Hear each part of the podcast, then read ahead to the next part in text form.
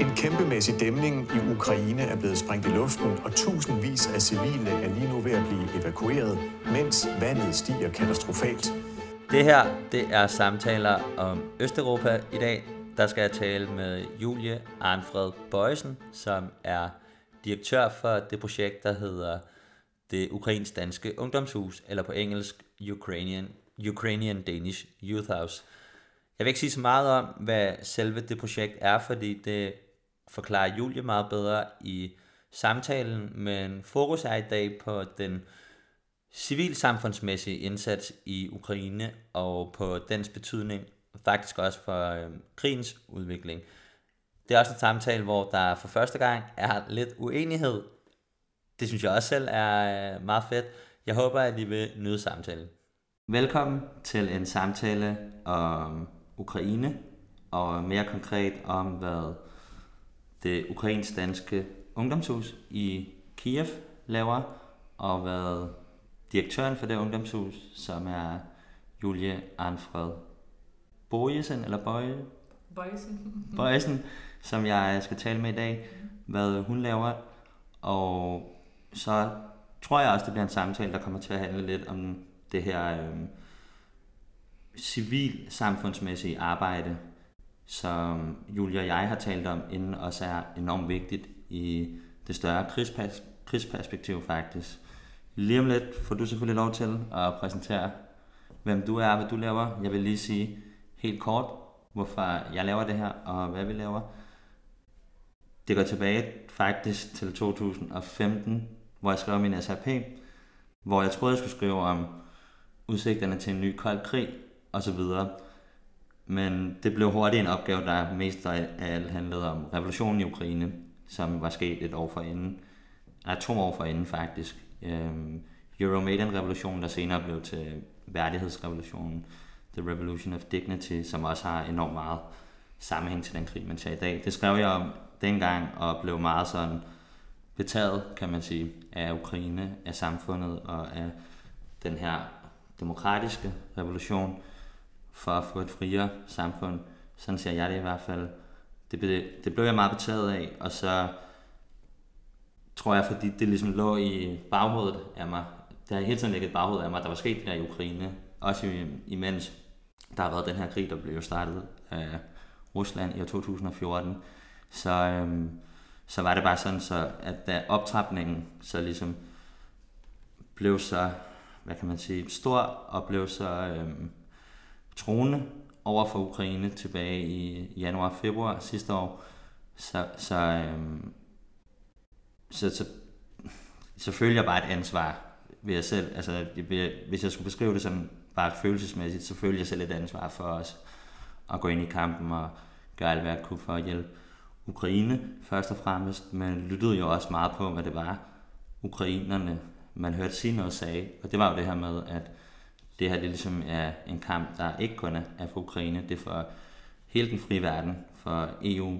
og for resten af Østeuropa, og sådan set også for um, Taiwan, som jo er en case, der minder en lille smule om, om Ukraine. Og det var derfor, jeg kastede mig ind i det, fordi jeg synes, at der manglede faktisk noget fokus på det, noget øhm, ja, ideologisk opbakning øh, hele vejen igennem, vil jeg sige, til Ukraine. Og så har jeg jo også en baggrund som politisk aktiv, partipolitisk aktiv, og har derfor også nogle, øh, ja, måske nogle egenskaber og færdigheder inden for det, og ligesom at lave politisk aktivistisk arbejde, der gjorde, at, øh, at jeg faktisk synes, det var relevant at kaste mig ind i det her. Men vil du ikke fortælle, Julie, hvad du laver, og hvad Ukrainian Danish Youth House, som det jo hedder på engelsk, er for en organisation, eller ja, øh, jeg ved jo faktisk ikke engang, kalder du det en organisation, eller en... Det er jo faktisk et projekt, men det kan jeg lige komme tilbage til. Mm.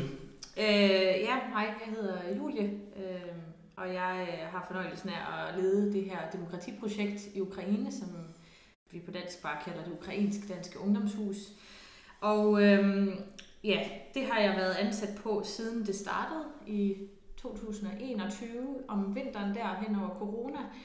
Øh, og hvor at vi har, altså jeg har været med helt fra begyndelsen fra, at det kun var en stak papir på et skrivebord øh, med nogle tanker omkring, mm. hvordan man kunne støtte øh, det unge civilsamfund i Ukraine, og så til, at vi i dag har et øh, stort hus på fire etager i midten af Kiev, hvor unge kan komme og lave øh, projekter og kultur og lære om Danmark, og mm. danskere kan lære om Ukraine og så videre. Så øhm, ja, øhm, jeg har også lavet en masse andre ting. Jeg har også selv, øh, nu du siger det, øh, også været meget optaget af øh, formidlingen omkring Østeuropa siden ja, de sidste 10 år. Øh, fordi jeg øh, blev præsenteret for eller jeg, blev, jeg, jeg kom med i nogle ungdomsudvekslingsprogrammer øh, til Østeuropa, øh, før jeg egentlig kendte særlig meget til det. Og så blev jeg meget overrasket over, hvor lidt jeg vidste, fordi jeg troede... Hvad var det for nogle programmer? Det var øh, nogle af de her EU's udvekslingsprogrammer, okay. sådan nogle korte omkring forskellige ungdomsprojekter, øh, demokrati og så videre. Så jeg kom til Moldova, Georgien og Polen og mødte en masse unge på min alder øh, fra mange af de østlige lande. Og øh, jeg blev meget overrasket over, øh, for det første, altså både hvor anderledes deres historie var fra, fra, fra min egen, men også hvor ens vi var. Så jeg var sådan, hvorfor ved vi ikke mere om det her, og hvorfor hører vi ikke mere, øh, hvorfor har jeg ikke lært det her i skolen, hvorfor er der aldrig nogen, der taler om de her lande, og alt det, der sker der. Så jeg har været involveret i den øh, oplysnings... Øh, del øh, rigtig meget. Jeg var også medlem af Silba dengang. Silba kun fokuserede på Østeuropa, som det var også en ungdomsforening øh, var jeg med i flere år, som også lavede udveksling og, og prøvede... Hvad er, hvad er Silva? Silva det er en ungdomsforening, som har base i København, som blev etableret lige i årene efter øh, Sovjetunionens kollaps, og okay. har arbejdet for forening af Øst- og Vesteuropa. Nu skal det sige, at Silva har øh, de seneste par år udvidet deres mandat, mm til at dække andre lande, men arbejder stadig med demokrati og ungeudveksling og brobygning på tværs, og øh, øh også øh, valgobservationsmissioner for unge, altså som følger lidt ja. ligesom følger med OSCE's valgobservationer. Så det har jeg været meget involveret i, og så har jeg også lavet en masse. Mm, øh, jeg var også chefredaktør på øh, magasinet Røst, som jo er en øh, lille, øh, et lille dansk online magasin, øh, som udelukkende skriver på dansk og udelukkende skriver om øh, Østeuropa. det har jeg også været involveret i rigtig mange år, og nu har jeg så fornøjelsen af at arbejde med det fuldtid. Så ja, og i ungdomshuset, så som sagt, så har vi altså projektets formål, det er jo ligesom at skabe rammerne for et sundt, øh, aktivt civilsamfund for de unge. Og øh, det gælder alt fra øh, ungdomspolitik, øh, studenterforeninger til små frivillige organisationer, der vil rydde op i parken, til musikfestivaler, til kultur. Øh, så vi prøver ligesom at skabe rammerne omkring, at, at der er altså om, omkring alt det engagement, der er, fordi der er rigtig meget engagement, men Ukraine er et meget ungt, øh, et meget ungt demokrati. Det har kun eksisteret i 31 år siden Sovjetunionen. Øh, og derfor er der ikke de her sådan dybt forankrede strukturer omkring foreningsliv, som vi mm. for eksempel har i Danmark, hvor vi kan trække på 150 års historie. Så det vil sige, at vi prøver ligesom at gå ind og, og skabe nogle rammer og skabe nogle, altså at lave noget, øh, øh, altså give folk nogle værktøjer, noget viden og også måske udsyn til nogle andre ting og nogle andre kulturer, øh, sådan at de ligesom kan Helt drive deres land fremad. Mm. Hvis jeg må følge lidt op, fordi jeg tror, at nu har jeg jo her de sidste par gange talt med, ja, jeg har talt med en politiker fra Folketinget, og så er en, der har været, en, der er formand for en politisk ungdomsorganisation. Og det er også lidt til lytterne her, der har jeg jo nogle lidt andre samtaler, end jeg for eksempel har i dag med dig, hvor vi skal tale mere om det, ja, her i første omgang, det sådan konkret civil samfundsmæssige arbejde, I laver. Og det interesserer mig også enormt meget, fordi som jeg også selv nævnte i starten, så har jeg brugt, øh, jeg nævnte det ikke konkret, men, men jeg har faktisk brugt selv enormt meget tid som frivillig. Det har så været en politisk ungdomsorganisation, men, men for mig at se, så, så er det der med at lave frivilligt arbejde, jeg forestiller mig også, at det, det som I jo laver, det er jo også, at I skaber rammerne for, at, at folk de kan altså ligesom få deres frivillighed også til at passe ind i nogle rammer, sådan, så de kan bruge deres energi og den tid, som de gerne vil give til at lave et eller andet civilt samfundsmæssigt arbejde i Ukraine. Det er så også der, hvor I går ind, kan jeg lidt høre, som du siger, og laver de her rammer og giver de her lokaler, sådan så folk rent faktisk har et sted at være. Som, det, det er jo tit et problem, for eksempel, at, Ja. man, at man ikke har et lokale, eller at man det er ikke faktisk ved... et grundlæggende problem i rigtig mange tilfælde. Også i Danmark, altså der er jo grund til, at vi også har dem, et demokratihus her i Det det. København og rundt omkring, ikke? Ja. Men det er også bare for at sige, at øhm, det, det, selvom det er en meget politisk samtaleserie, jeg har også, jeg fik rigtig sagt til at starte med, det er et politisk træde. Øh, 100, altså hvis man skal virkelig kortfatte, hvad det er, jeg laver, så er det et politisk drevet, 100% frivilligt, uafhængigt medieprojekt, der søger på alle tænkelige måder at hjælpe i første omgang Ukraine, fordi det er det, der er det vigtigste, men så også på sigt resten af Østeuropa med at komme ind i den ja, demokratiske europæiske familie, som jeg også tænker er at jeres, altså din, hvad det du tænker i sidste ende, ikke? Men udover det politiske, som jeg har talt meget om med Michael og Christian her de sidste par gange, og det som der er meget sådan, vi, vi, der, vi ser meget indad i, i de samtaler, og kigger på, hvad kan Vesten gøre overordnet set for at skabe et klima, der sådan er der, der skaber bedre rammer for, at Ukraine, Georgien osv. kan blive integreret i den demokratiske europæiske familie. Men med det på sådan et meget overordnet storpolitisk plan, du laver jo, og I laver jo det arbejde, der skal til, for at det også nedefra, altså der er det mere sådan en bottom-up tilgang. Øhm, har du nogle eksempler på sådan gode historier, øhm, som du måske kan nævne, for at, man, for at lytterne også kan få en fornemmelse af sådan, ja, i det helt daglige, hvad, hvad det er, det kan betyde for folk, at, Mhm. mm-hmm. at der er nogen som Dansk-Ukrainsk Ungdomshus Mhm. mm-hmm. i Kiev, som der, ja, øhm, gør, at der er de her lokaler til rådighed, mm-hmm. og at der jo også har noget viden og noget know-how omkring de her ting, som du siger, ikke? Mm. Så har du nogle eksempler måske på nogle gode historier, eller... Ja, altså øh, vi har, øh, hvad skal man sige, det vi gør, det er jo faktisk, at vi prøver at konkretisere de der store ta- tanker. Altså mm. vi er jo støttet af Udenrigsministeriet, eller det er dem, der betaler øh, det er Danida-bevilling. Øh, så det vil sige, det er jo fordi, det passer ind i dansk udenrigspolitiks rammer. Og det er jo så spørgsmålet, hvordan, altså mange har spurgt mig, hvorfor Hvorfor laver I så det her i Ukraine? Jamen, det er jo i, i og for sig en politisk beslutning, at der er nogen, der har Mm. øh, sat det her projekt til rådighed, og at Dansk Kulturinstitut og Dansk Ungdomsfællesråd så gik ind og søgte om at udføre det. Så det vil sige, det er jo, det er jo altså, det er Det er jo faktisk en kombination her. i Ja, virkeligheden, det er jo faktisk en ret konkret. øh, Det er en udmyndning af de politiske tanker, Ja, fordi man i lang tid har ønsket fra dansk side at integrere, komme tættere på Ukraine, handelsmæssigt, men også øh, værdimæssigt. Derfor har man lavet en masse indsatser. Man har lavet en masse handel, man har lavet en masse øh, militærtræning, også inden sidste, mm. altså 24. februar 2022. Og så har man øh, lavet en stor indsats på civilsamfundsområdet, hvor vi er et af eksemplerne. Så rent konkret betyder det jo, at vi for eksempel, altså i det daglige, så det er jo ikke fordi, man går rundt og taler om det, men det er derfor, vi er der. Mm. Øh, og vi, vores mål er jo også om at styrke demokratiet. Og demokratiet kan du ikke styrke ned, og øh, kun oppefra. Det skal også komme nedefra. Ikke? Så det, der skal komme, øh, det skal komme fra folk selv, at de Mm. vil have et demokrati, og at de er demokratiet, og tager det ansvar som borgere også, og kræver af deres ledere, øh, at de har et, et demokratisk samfund.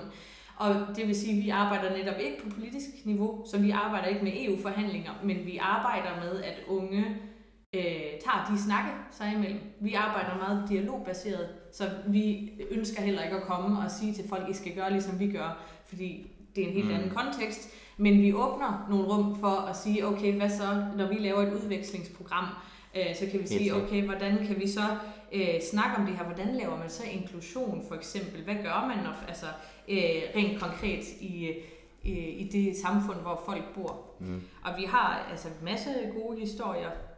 Jeg tænker på, at vi har lavet øh, helt konkret for nylig, så har vi lavet øh, nogle øh, udvekslingsprogrammer for unge fra Kherson og Mykolaiv.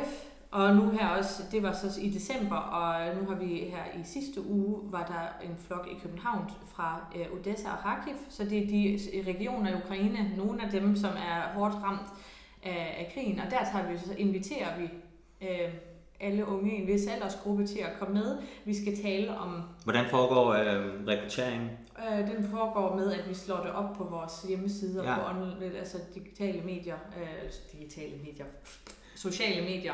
Øh, og, og så søger folk om at tage med, og så vælger vi dem ud, øh, som vi synes øh, altså, Okay. giver mest mening og vil få mest ud af det. Og de har så været med i et langt forløb, både med online øh, altså møder og øh, hjemmearbejde og forberedelser, og så en udvekslingstur til Danmark, hvor de så møder andre ligesindede unge, kommer ud og ser, hvordan fungerer en højskole, hvordan arbejder man med inklusion af forskellige, øh, forskellige øh, minoritetsgrupper i Danmark, og med det formål, at vi håber, at de vil tage tilbage til deres byer og sikre en inklusiv og menneskerettighedsbaseret genopbygning af deres by. Så det vil sige folk, der kommer fra Herson, som er sønderbumpet, som nu skal til at tænke, okay, vi skal have bygget en ny mm. skole. Nå, så det her det er noget, I har sat i søen efter 24. februar? Ja, ja. Ah, ja, på den måde, ja, ja. ja. Så det vil sige, så, og så, har vi, så, så kan det være, at når de så øh, skal bygge nye skoler i Herson, at de så går ud og, at de her unge mennesker kommer ud og siger, øh, husk lige, at der skal være plads til kørestol, som kan komme ind og op på mm. de forskellige... Altså, den slags ting, eller at der er nogen, der kommer og siger, vi har brug for et, øh, vi har brug for et sted, sted at være. Det har vi tit, og specielt ude i de mindre byer. Kiev er selvfølgelig noget andet, fordi det er en, en kæmpe stor millionby. Men øh, at de så siger, for eksempel fra Rakiv, så siger, at vi er så mange, der gerne vil noget, men vi har ikke noget sted at være. Jamen, så samler de sig, og så går de til borgmesteren og siger, at vi vil gerne have et, ungdoms, øh, et ungdomssted at være. Mm. Og det er jo meget konkret, ikke? Og det er så fordi, de har øh, fået noget ud af vores program. Så det er sådan meget ah, konkret. Okay, så man, man kan sige, hvis man skal sige det sådan helt overordnet, at det, det for, jeg kan godt lide det der, når man får hele mm. ligningen med, ikke? Så i virkeligheden, så er det sådan så, at den danske udenrigspolitik åbner ligesom op for, at der kan, jeg skal bare høre, også om jeg forstår det helt rigtigt, men den danske udenrigspolitik med det her øh, Danida-projekt, Danida, det er den danske bistandsenhed. Øh, altså, ja, som er altså, politisk med bestemt skal være der. Altså Danida, det er, hvad jeg kan ikke huske, altså Danida, det er Danmarks nationale altså bistand. Ja. Den internationale bistand håndteres af den enhed under Udenrigsministeriet, som hedder Danida. Det vil sige, al bistandshjælp som Danmark nogensinde giver ud, den går derigennem. Altså, og så kan man søge den? Så kan man søge de ting, ah, de lægger op. Så det er, der, det er derimellem. Gennem. Ja, okay, men, men det, det vil sige, at Udenrigsministeriets udviklings... eller udviklingsminister... Det har vi ikke nu. Vi har ikke en udviklingsminister. Men Udenrigsministeriet afsætter, eller regeringen sætter ja. en pulje øh, af til, til udviklingsbistand, mm. og den har jo ligget på de der 2% af Ja, det har ligget på i mange år, ikke? I mange år, så diskuterer man, om man skal skære lidt, eller om man ikke skal skære lidt.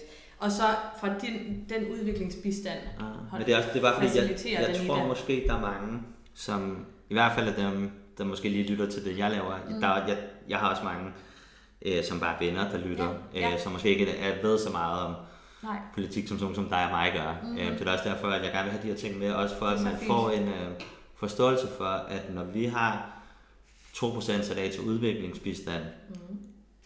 i vores budgetter, altså i vores finanslov, mm. og, og gør det, så er det, noget, man, så er det jo noget, man politisk bestemmer skal være der. Og det er bare for at sige, det er jo, er jo for eksempel det, der for, altså er forudsætning for, at I for eksempel kan lave mm.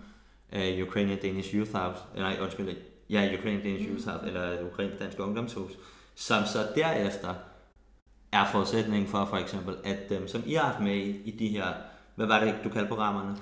Dem kalder vi øh, Drømme for Ukraine Præcis. på dansk. Så laver, ja, så laver I Drømme for Ukraine, og det mm. gør jo så, at de kan tage noget af det, som de lærer med der videre, og så ender det faktisk måske med at være sådan, så at der kommer et ungdomshus i nogle af de byer eller regioner, som du taler om. Så det er bare for at sige, at på den måde så går øh, hele den udviklingspolitiske strategi jo faktisk mm helt fra, hvad de danske politikere beslutter, og så helt ned til ja, konkret uh, civilsamfundsmæssigt uh, niveau i Kherson, i Odessa osv. Og, ja. og det synes jeg bare er en vigtig pointe at få med.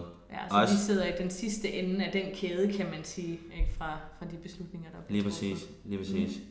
Og fra det tænker jeg, at vi kan gå over i en samtale på sådan, nu, du læser jo også stat, eller har læst statskundskab, mm. ligesom, uh, ligesom jeg også gør. Og... Kun bacheloren.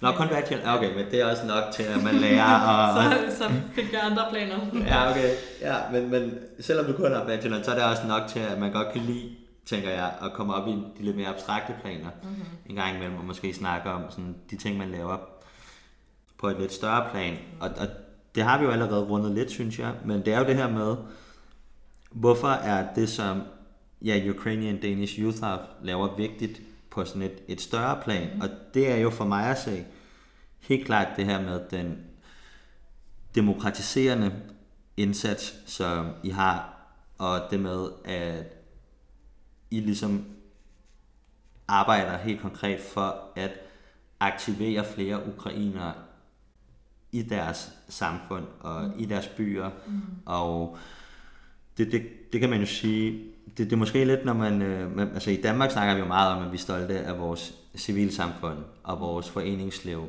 og alle de her ting, som er de fællesskaber, der også er med til, kan man sige, at konstituere mm. det, man måske overordnet set kan kalde Danmark, hvis man skulle sige det sådan lidt abstrakt, men, men det er jo det samme. Et eller andet sted, I prøver øh, at bidrage til i, i Ukraine, som du, du startede også med at sige, det er jo en relativt ung stat. Mm. Øhm, ja, så vidt jeg kan forstå historien, så havde de meget kort vej en stat i et år, fra sådan noget 20 til 21, mm. og, men så blev det så overtaget af kommunisterne, mm. øh, fortrinsvis russiske kommunister der tilbage, og så blev det så en del af Sovjetunionen. Mm. Men nu har det jo så været en uafhængig fri stat i ja, godt og vel 31-32 år, ja, og det har jo ikke været, hvad kan man sige, smooth hele vejen igennem øh, for Absolut dem. Ikke. Men, men, men det, er, det, det er jo det her med at få skabt et stærkt civilsamfund og få skabt nogle aktive borgere, som også er klar til at lægge noget af sin egen energi i at være med til at skabe et bedre Ukraine. Mm. Kan, kan du øh, måske tale lidt om, hvorfor det også er vigtigt på sådan et overordnet plan, det som I laver for Ukraine? Ja, det øh, synes jeg synes det er meget vigtigt øh, på mange planer. Øh, øh, altså selvfølgelig for, for altså sådan rent de individer, vi mødes med, og hvor man kan se, at det gør en forskel både for dem og de omgivelser, de er, og det betyder noget for dem som personer. Og øh, også rent konkret lige nu giver det rigtig meget håb at, at skabe et sted, hvor man også kan snakke om fremtiden. Men, men overordnet set, altså det er nok også det, der driver mig, øh, det er jo, at, at hvis vi skal have et stærkt Europa, så er det vigtigt, at Europa er bygget af stærke stater, Øh, ikke på den måde, at det skal være sådan nogle, øh, øh hvad skal man sige, top-down stater, men mm. at, at de samfund, der er i, de er stærkt konsolideret. Og Ukraine er... Kan du måske prøve at forklare lidt om Ukraines øh, forhistorik? Ja, Lad os måske sådan noget, meget gerne. Jeg er bare sådan kort opsummeret fra 91 til 2014, som jo... Ja, ja det, det er selvfølgelig også en periode, hvor der sker rigtig mange ting, men man ja. kan måske godt lidt se det som en, en lang samlet periode. Ja, ja så Ukraine altså, har jo som nation, sådan kulturnation og sprog, kan man sige, altså som et folkeslag, der har fælles referencer, fælles kultur og sprog, det er jo tit sådan, man mm. definerer en nation. Øh, altså ikke en stat, men nationen Ukraine har eksisteret i 1000 år eller mere. Kiev blev grundlagt i år 831, tror jeg, eller sådan der, jeg kan ikke lige huske det er der omkring, men det er der omkring. Så det vil sige, øh, hele den øh, østslaviske kultur udspringer faktisk fra Kiev. Men det var før vi havde konceptet øh, en stat, som vi kender den i dag, så man, det er lidt svært at sådan trække ja. de der grænser. Men man kan sige, så, så på en måde, så er det jo et land med rigtig, rigtig, rigtig lang historie. Man kan trække på rent kulturelt, ikke? Man kan se helt tilbage til vikingerne. Der var også både danske og svenske vikinger i Ukraine, øh, og var med til at grundlægge nogle af de store byer og så videre. Men når man taler om det moderne, frie Ukraine, som havde været under Sovjetunionen i ja, knap 80 år. Øhm, 70, tror jeg. Knap 70. Ja, 70. Jeg tror, det fra 21, 21 til 91. 91 ja. Men det er, det er jo altid svært ved vi... Øh, men altså, så de har været underlagt et, øh, et autoritært regime. Altså, der var også mange ukrainske kommunister, det skal bevares. Øh, men det vil sige, at folket sådan generelt er folk jo ikke så meget inde i de politiske lokaler, mm. vel? Så de fleste, de har bare boet og levet under rimelig øh, altså presset kår, hvor at man er fattig, og man arbejder, og Ukraine er meget øh, rigt landbrugsland, og derfor er det også meget interessant at, at have kontrol over. Så det har gennemgået øh, hungers, altså påtvungen hungersnød, som var i, i, 19, ja. i 1930'erne, hvor at, at øh, Stalin, som var leder af Sovjetunionen, øh, beordrede Ukraine, altså at al, alle, alt korn, der blev produceret i det centrale Ukraine, skulle tvangseksporteres. Og det vil Mm. sige, at dem, der producerede det, de fik ikke noget med. Og da, det er anses nu fra af flere og flere som værende folkemord, fordi det var målrettet de folk, der boede i, en speciel, altså i et specielt område i Ukraine. Så det er jo ligesom der, hvor vi starter. Hvis alle forældrene voksede op mm. under det, så kan man sige, så kom Ukraine, øh, det var så i 1930'erne, så var der 2. verdenskrig, hvor at, øh, det var Sovjetunionen var jo meget involveret i den, og også involveret i at slå Tyskland dengang, men Sovjetunionen dengang bestod jo også af Ukraine, og øh, dem, der styrede Sovjetunionen, de havde lidt en tendens til at sende dem, som ikke var russisk, etniske russere til fronten, og det vil sige, at der er rigtig mange belarussere og rigtig mange ukrainere, der blev øh, kanonføde dengang i krigen. Så det er jeg sådan tror, lidt... Øh, at, lige her vil jeg lige nævne, fordi jeg tror, der er rigtig mange, der ikke er klar over det, mm. på grund af den historiefortælling, man ligesom lærer om 2. verdenskrig, når man går i folkeskole og Mhm. gymnasiet for eksempel. Det, det er jo meget, at det var USSR, der vandt krigen på Mhm. Østfronten, hvilket også er rigtigt.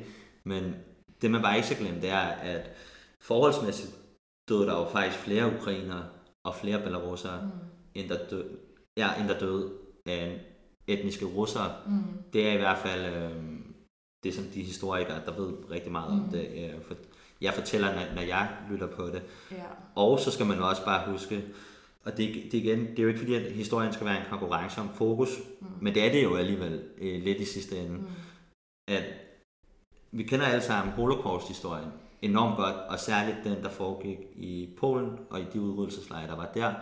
Men der må man jo også se, at det, der skete i Ukraine og Belarus, også på den sådan, konkrete daglige undertrykkelsesside, mm, som jo er en, en, en anden del end kanonføde. mm, Så der, der blev der, så vidt jeg kan forstå, dræbt ja, faktisk lige så mange mm. mennesker i udryddelseslejre, som der gjorde i, i Polen. Så den vinkel vil jeg bare også gerne lige... Ja, det er jo ikke en vinkel. Den information, synes jeg bare er så vigtig lige at sige i, Ja. i den her sammenhæng. Fordi jeg tror, der er mange, der ikke, der ikke helt... Øh, hvordan kan man sige det?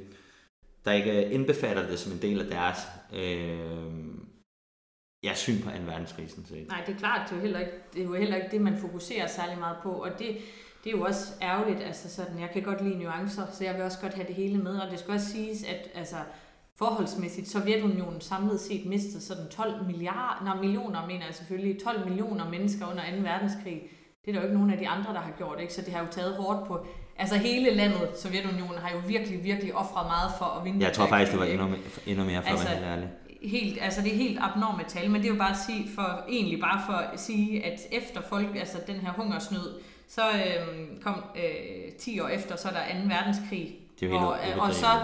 Er der så 60'erne og Stalins terrorregime, hvor at man bliver, altså hvor at det var sådan den der paranoide sovjetstat, øh, sådan på sit værste, kan Det er sådan lige på, den, lige på anden side af, altså 2. verdenskrig, ikke? Jo, lige Fra 45 til præcis. 53, Ja. mens han stadig lever, Stalin.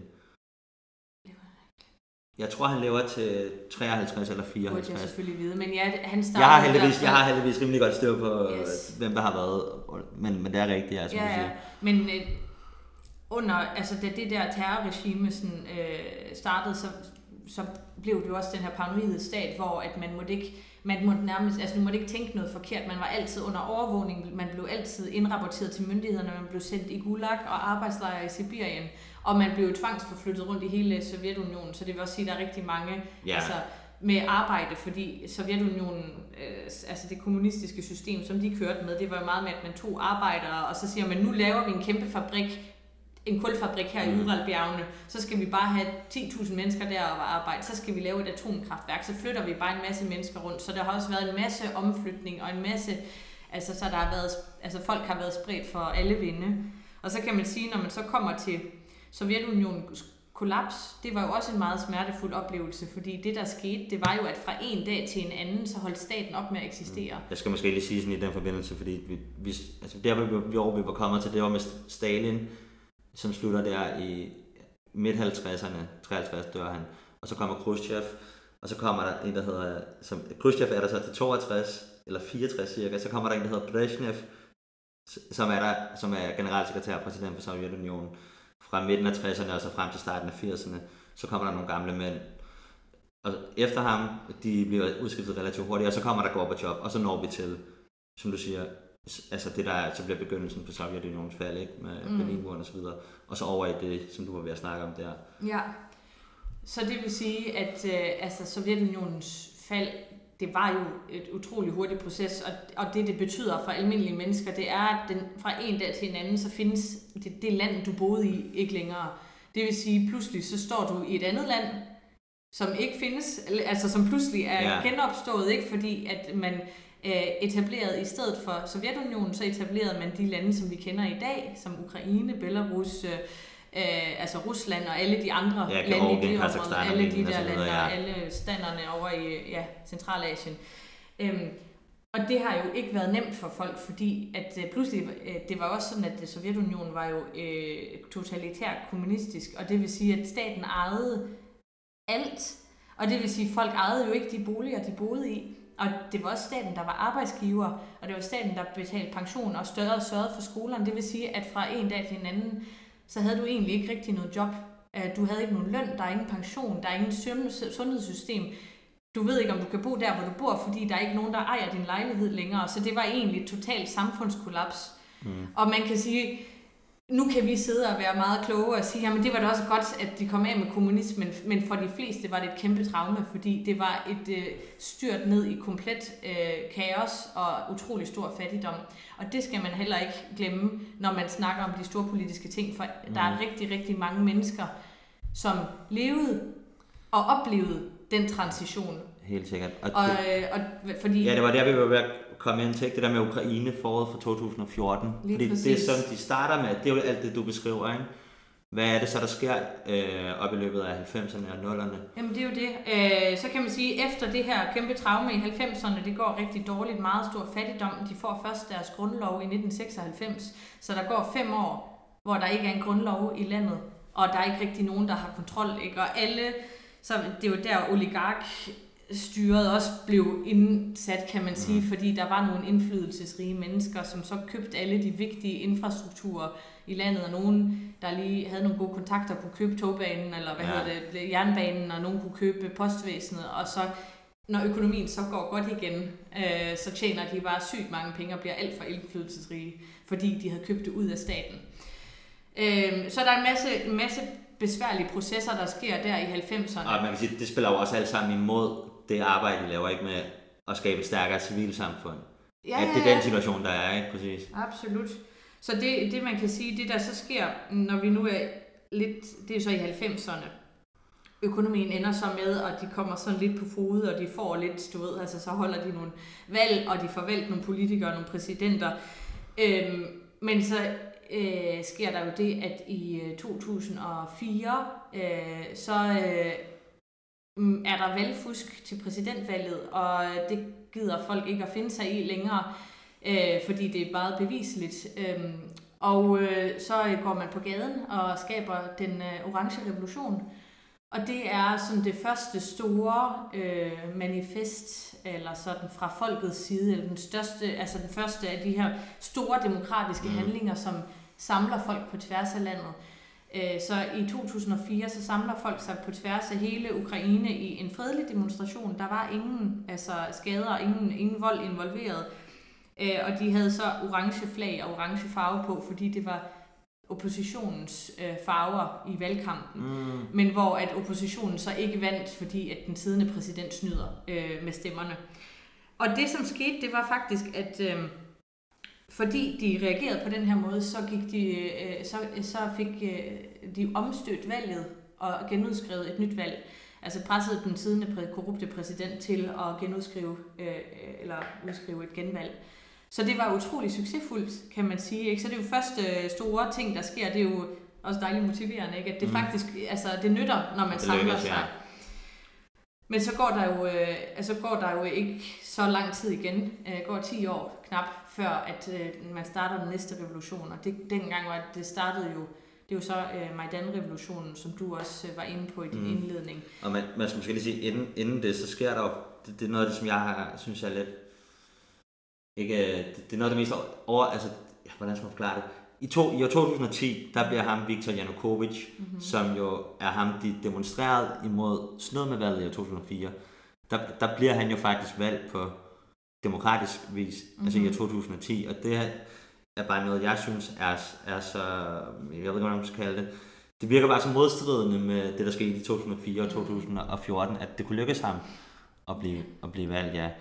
Men, men han stillede jo op på en dagsorden, også om, at han faktisk gerne vil den europæiske integration der i 2010. Mm.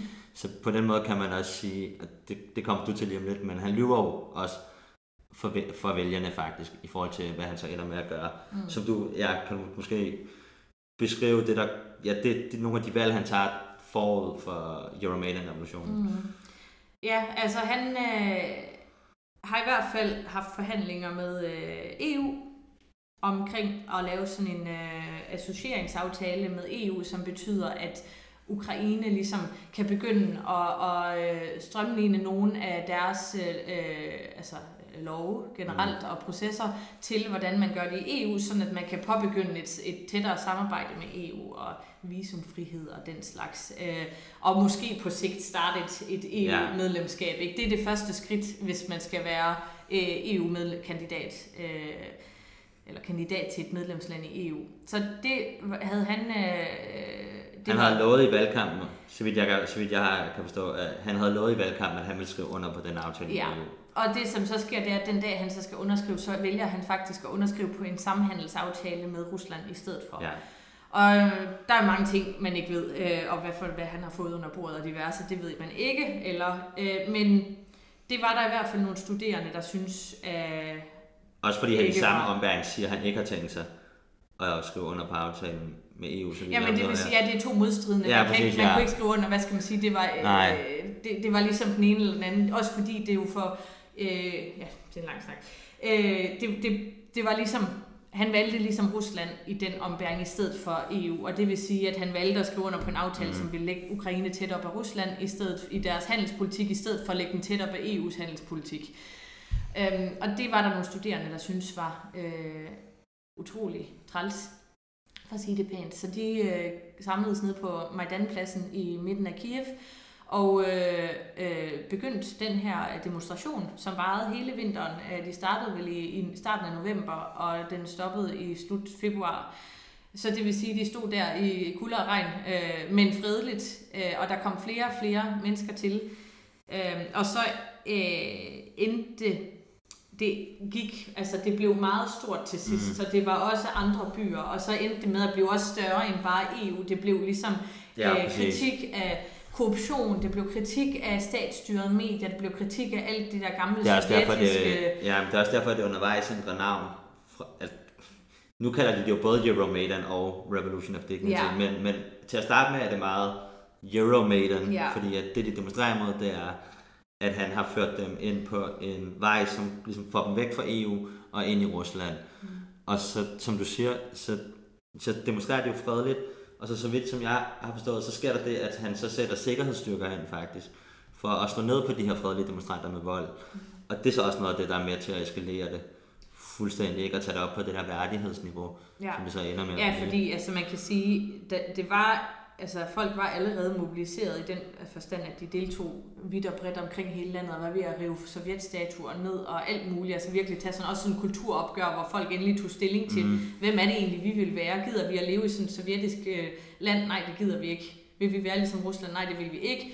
Øh, og man kan sige, at øh, det, det var sikkerhedsstyrker var i hvert fald ja, Øh, det er jo meget berygtet øh, enhed, som nu er nedlagt. Øh, sådan en internt øh, soldat. Øh, Hvordan der hed Berkut eller sådan noget? Øh, eller er det de russiske? Nej, ja, men det var dem, og de, de, de er jo ulovlige nu. Meget brutal, øh, altså en meget brutal gruppe, øh, som man så brugte mod optøjer. Og det var altså, øh, en ting var, at de også gik ind og var voldelige, og det var politiet også mod civile demonstranter. Det i sig, i sig selv er jo øh, rystende, men de havde snigskytter på tagene omkring ja. pladsen og, og, og dræbte civile demonstranter. Ja, jeg tror, der ender med at dø over 100 eller sådan noget. Det er, der dør 107 officielt i ja, det revolution, og de hedder i dag de The Heavenly Hundreds og er blevet sådan heltesymboler øh, for dem, der døde for demokratiet i 2014. Og det her, det sker egentlig over en, rela- volden der sker over en relativt kort periode i slutningen af februar. Mm.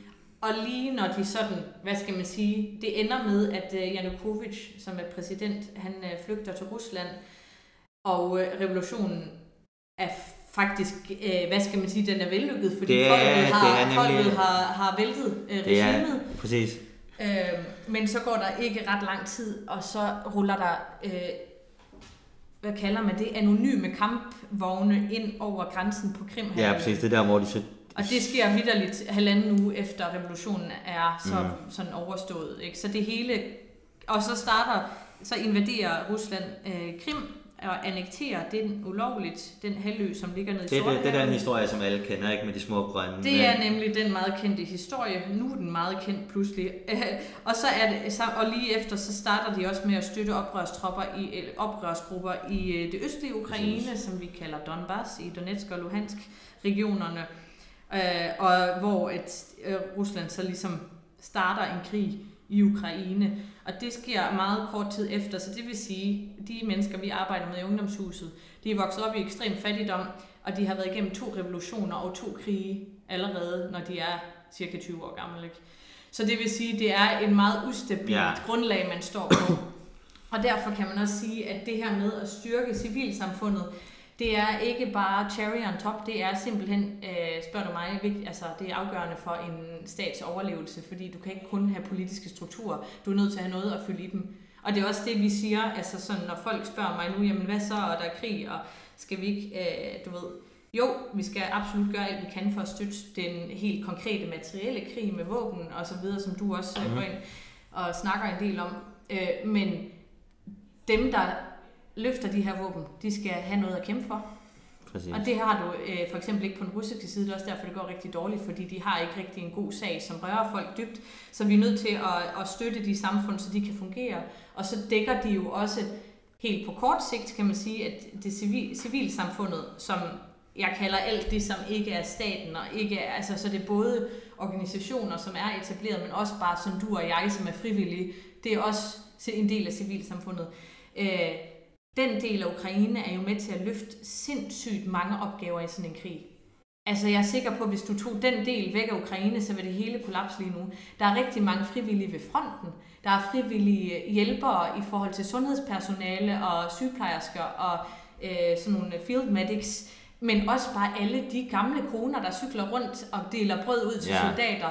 Alle dem, der tager sig af hinandens kæledyr, når de er flygtet. Alt det der, altså man kan, og, og alt det fundraising, der f- foregår af militær grej, alle de her ting, som altså på folks egen regning, eller de siger, at jeg sender min bil til fronten, eller mm. jeg bruger tre dage på at køre og fragte nogle ting, som folk skal bruge. Alt det der, det er jo også en alt, del af civilsamfundet. alt det, som de ikke? faktisk ikke kan finde ud af at gøre i Rusland. Ja, Selvom, ja. selvom at, øh, ja, altså, man kan sige, det, det var, vi snakkede også i telefon inden jo, Ja. og vi havde jo begge to, øh, kunne jeg forstå, den samme indstilling forud for, at Rusland lavede den her fuldskala Mhm. invasion, som var, at vi synes, at det virkede enormt ulogisk mm. og dumt og intetsigende for Rusland mm. at påbegynde den her fuldskala krig i Ukraine, fordi mm. det som vi kunne se, det var, at alle de forudsætninger, som der ligesom skal være til stede i et samfund for at føre en su- succesfuld krig, mm.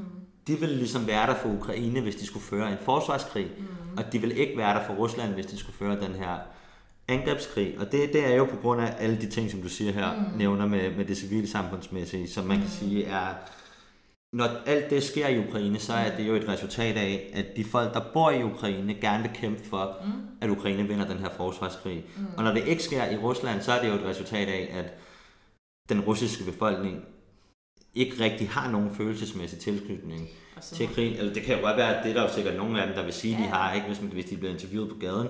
Men de har ikke nogen følelsesmæssig tilknytning til krigen på den måde, at de er villige til at at foretage bestemte handlinger. Det er i hvert fald en meget lille del af russerne, der er der, og man kan også se det der, når de, der er også mange, der siger det her med, at de har stemt med fødderne, ikke? Mm. Ved, at, øh, altså ved at de unge mænd er flygtet ud af Rusland, efter Ja. at man har lavet de her mobilisations, ja, mobiliseringsoptrapninger. Ja.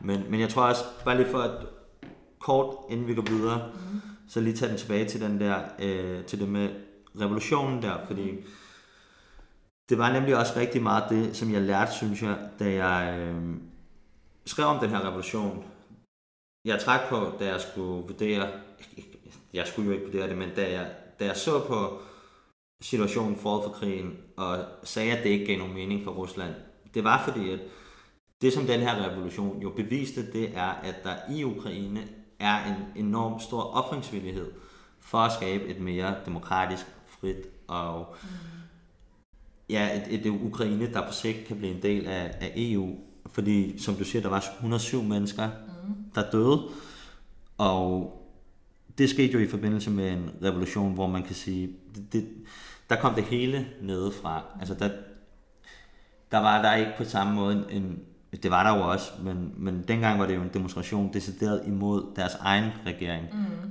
hvor det i dag er øh, en, en fuldskala krig imod mm. en ydre fjende. Men det som det alligevel, det som det alligevel viste for mig i hvert fald, det var den her offringsvillighed for at faktisk vilje til at dø for, øh, mm. for sagen. Den, den er der bare i Ukraine, og det, jeg tror også, det er lidt svært måske for mange, der ikke har beskæftiget sig med det, og, og forstå det, fordi det er så lang tid siden, der har været krig i vores sådan sfære, kan man sige. Mm. Altså i Danmark og i, øhm, og i resten af Vesteuropa.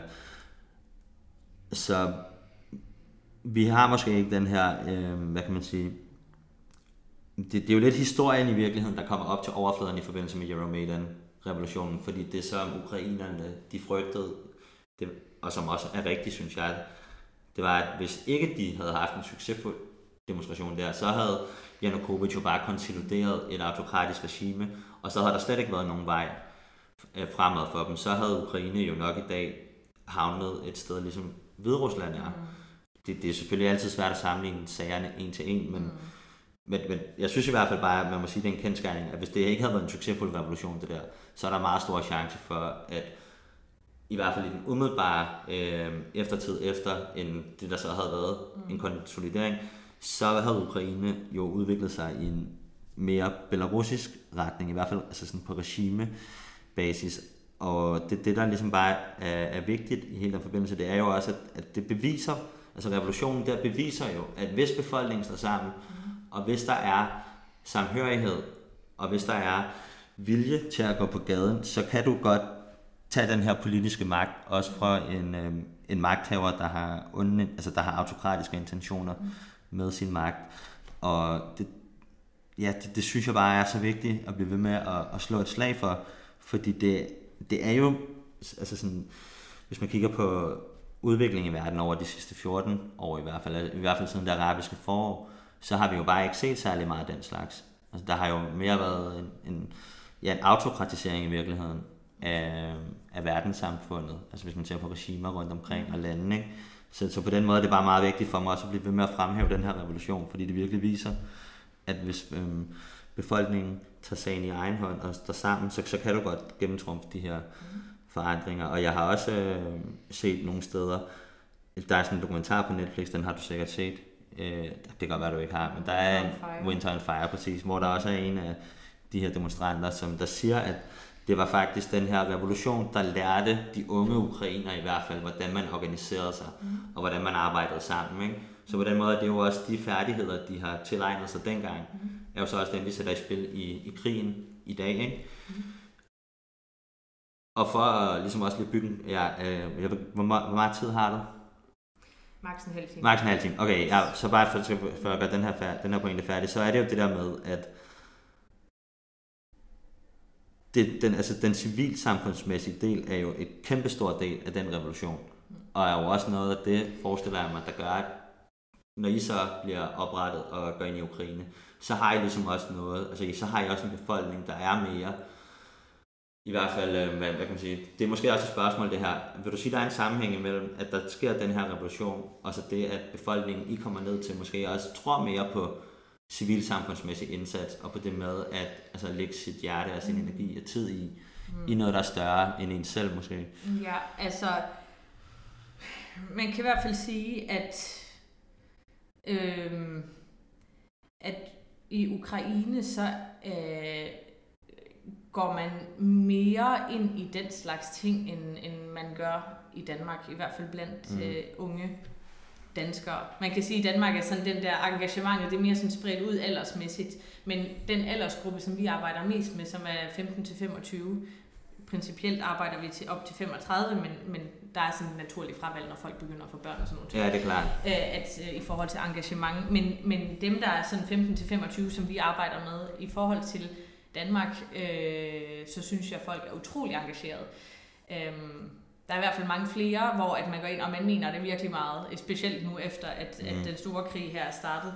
Så jeg, altså man kan sige, jeg ved heller ikke, om man kan sige, at det udelukkende er revolutionen, mm. der har mm. gjort det. Der er jo også noget, der er forud for revolutionen. Jo, ikke? Det her det er jo en, en mange hundrede år gammel kultur, og det er jo også det, mange siger, at det er jo fordi Ukraine, altså der er en rigtig dygtig ukrainsk-amerikansk historiker, som hedder Sergej Plokhy, øh, som har skrevet rigtig, han er en af de, nok en af de få, som faktisk har skrevet meget om Ukraines historie, øh, fordi under Sovjetunionen blev alt jo slettet. Mm. Øhm, øh, og han siger, at Ukraine har altid haft demokratiske tendenser, fordi folk har altid blandet sig, og de er skide stedige, og de er utrolig besværlige at arbejde sammen med, fordi de nægter at give sig. Ja. Ikke? Og, og den der, det, er jo den, det er jo også den modstandskraft, vi snakker om i dag. Ikke? De er mega stedige, så det, er også, det, det, det kan være svært nogle gange, hvis, det, du ved, hvis man ikke er enige, fordi de vil være så nej, jeg står på mit, men det er jo det, vi ja. ser på det store det hele, der er ikke, altså, du siger, jamen hvad så, hvis de har tabt revolutionen? Jeg er mere sådan, jeg tror ikke, de ville have stoppet, før at de havde vundet den revolution. Og, og det er jo, du ved, fordi det handler også om mindset i kulturen.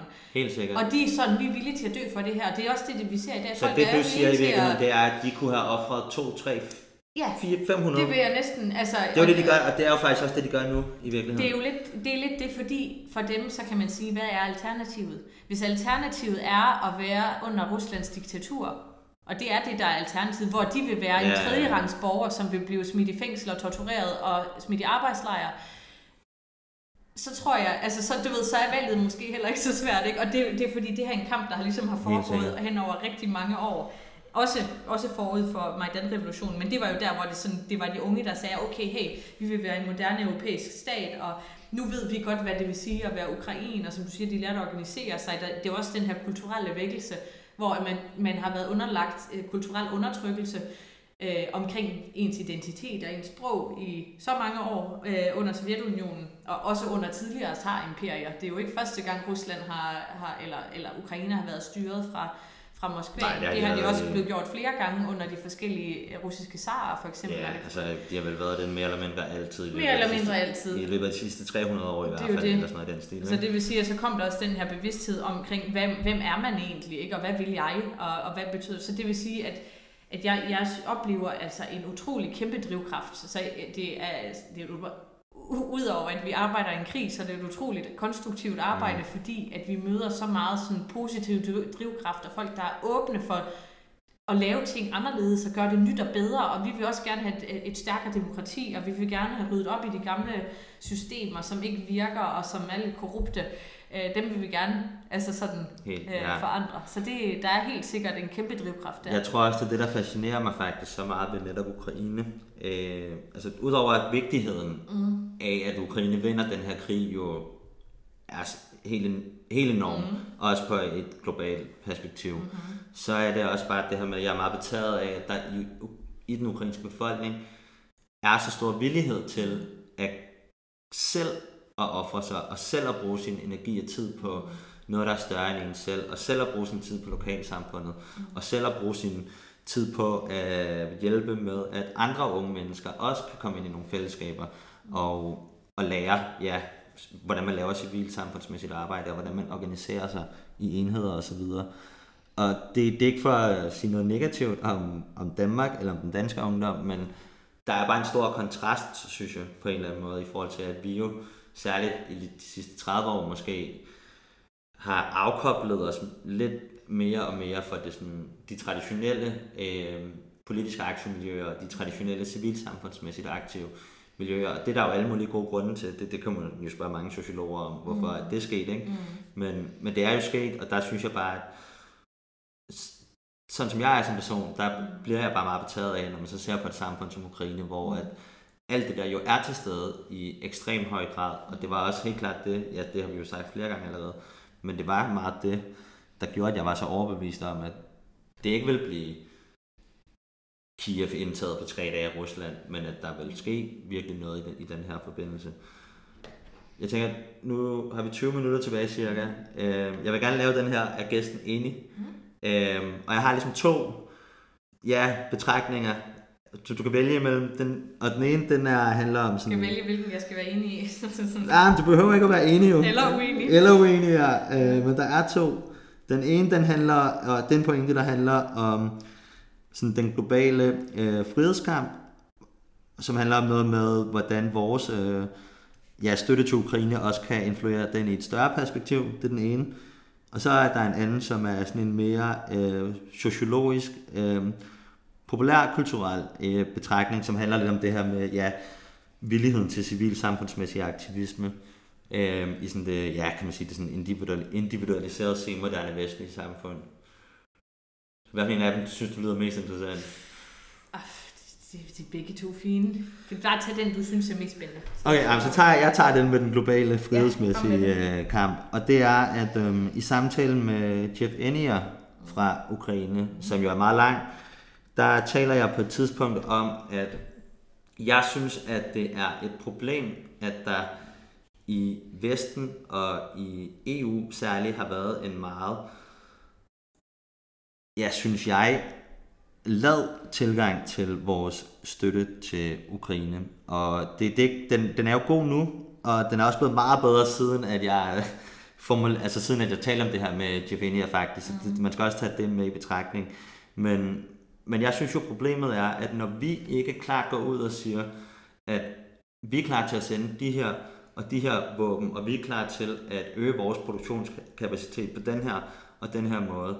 Og når vi ikke siger, meget klart og tydeligt, at vi vil hjælpe Ukraine til at vinde imod Rusland, så er jeg bange for, at det har en afsmittende effekt på eventuelle andre demokratiske bevægelser, der kunne opstå i andre lande, hvor min teori er, at sammenhængen er, at når de ser, at vores reaktion er så langsom og er inkrementel i forhold til den støtte, vi har ydet Ukraine undervejs, så skaber det en faktisk, eller så skaber det mindre lyst til at gå ud og lave ja, politisk demokratisk aktivisme i nogle af de lande, hvor at man ellers måske kun arbejde i, øhm, ja, hvor, hvor, hvor det ellers kunne opstå, fordi at, og det bliver jo meget langhåret det her, men i sidste ende, så tror jeg, at det som mekanismen er, det er, at hvis man er et menneske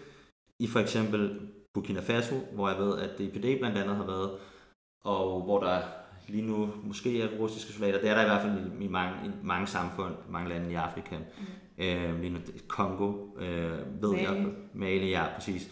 Hvis du er et individ, der gerne vil kæmpe demokratisk aktivisme i et af de lande, så er jeg bare bange for, at de kigger på Ukraine, og så siger de, eller så føler de, hvis det går så langsomt med at få lavet den her våbenstøtte, og hvis der skal så, mange, så meget offring til fra ukrainernes side, før at Vesten virkelig svarer på det og går ind og hjælper Ukraine, hvad nytter det så, hvis jeg laver demokratisk aktivisme i mit eget land, fordi vi er så meget bagud i forhold til, hvor, Ukra- hvor Ukraine er som samfund. Altså, vi, vi har faktisk endda russiske soldater i vores land, så hvordan skulle jeg nå, altså hvis, hvis man skal være i åben krig på demokratiet og frihedens side, før at Vesten vælger at give en for eksempel yde våbenstøtte, hvad, hvad nytter det så at lave demokratisk aktivisme i for eksempel Mali eller Kongo, fordi der skal der jo faktisk meget mere, altså der skal dog virkelig meget til, før du når ud på den, på den anden side. Så, der, så teorien er ligesom, at fordi vi har været så langsomme, og fordi støtten har været så inkrementel, så har det en negativ spillover på en ja, demokratisk aktivisme, der ellers havde været bedre betingelser for, fordi at dem, der så skulle lave den, de havde måske haft en bedre forventning om, at de også ville blive støttet af Vesten. Hvad tænker du? Det var et utroligt langt statement. Så hvis jeg skal lige dissekere det, så tror jeg, jeg vil sige, at jeg er ikke enig, fordi jeg tror ikke, at demokratiske bevægelser i nogle af de lande, du har nævnt, regner med nogen som helst støtte fra EU, først og fremmest. Og jeg kan heller ikke huske, at jeg nogensinde har hørt nogen, der altså Øh, altså, hvor man, man, hvad kan man sige, vi, vi arbejder jo i nogle forskellige, hvad skal man sige, geopolitiske sfærer. Jeg tror, grunden til, at Ukraine fylder så meget nu, det er jo fordi, det ligger i EU. Det er jo også en grund, der, derfor man har diskuteret, er det overhovedet fair at lave særregler for ukrainske, ukrainske flygtninge, når man ikke laver de her samme regler for Syriens flygtninge for mm. eksempel. Øh, det er jo ret uretfærdigt rent juridisk, og måske imod menneskerettigheden, at man laver forskelsbehandling for folk. Det er jo en politisk beslutning. Så man kan sige, det er jo fordi, det er den europæiske interessesfære. Jeg tror egentlig ikke, den er så meget længere, fordi det er vores naboer, og fordi vi er bange for, at hvis, hvis de falder, så, øh, så falder øh, alle andre. Så kan man sige, i forhold til, hvad der sker andre steder, der er altså krig mange steder i verden, hvor at vi aldrig hører noget, og vi aldrig sender nogen ting øh, til den. Og der er selvfølgelig også, hvor vi øh, for eksempel har NATO-missioner, ikke? og man tager ned og træner og sender fredsbevarende tropper via FN osv.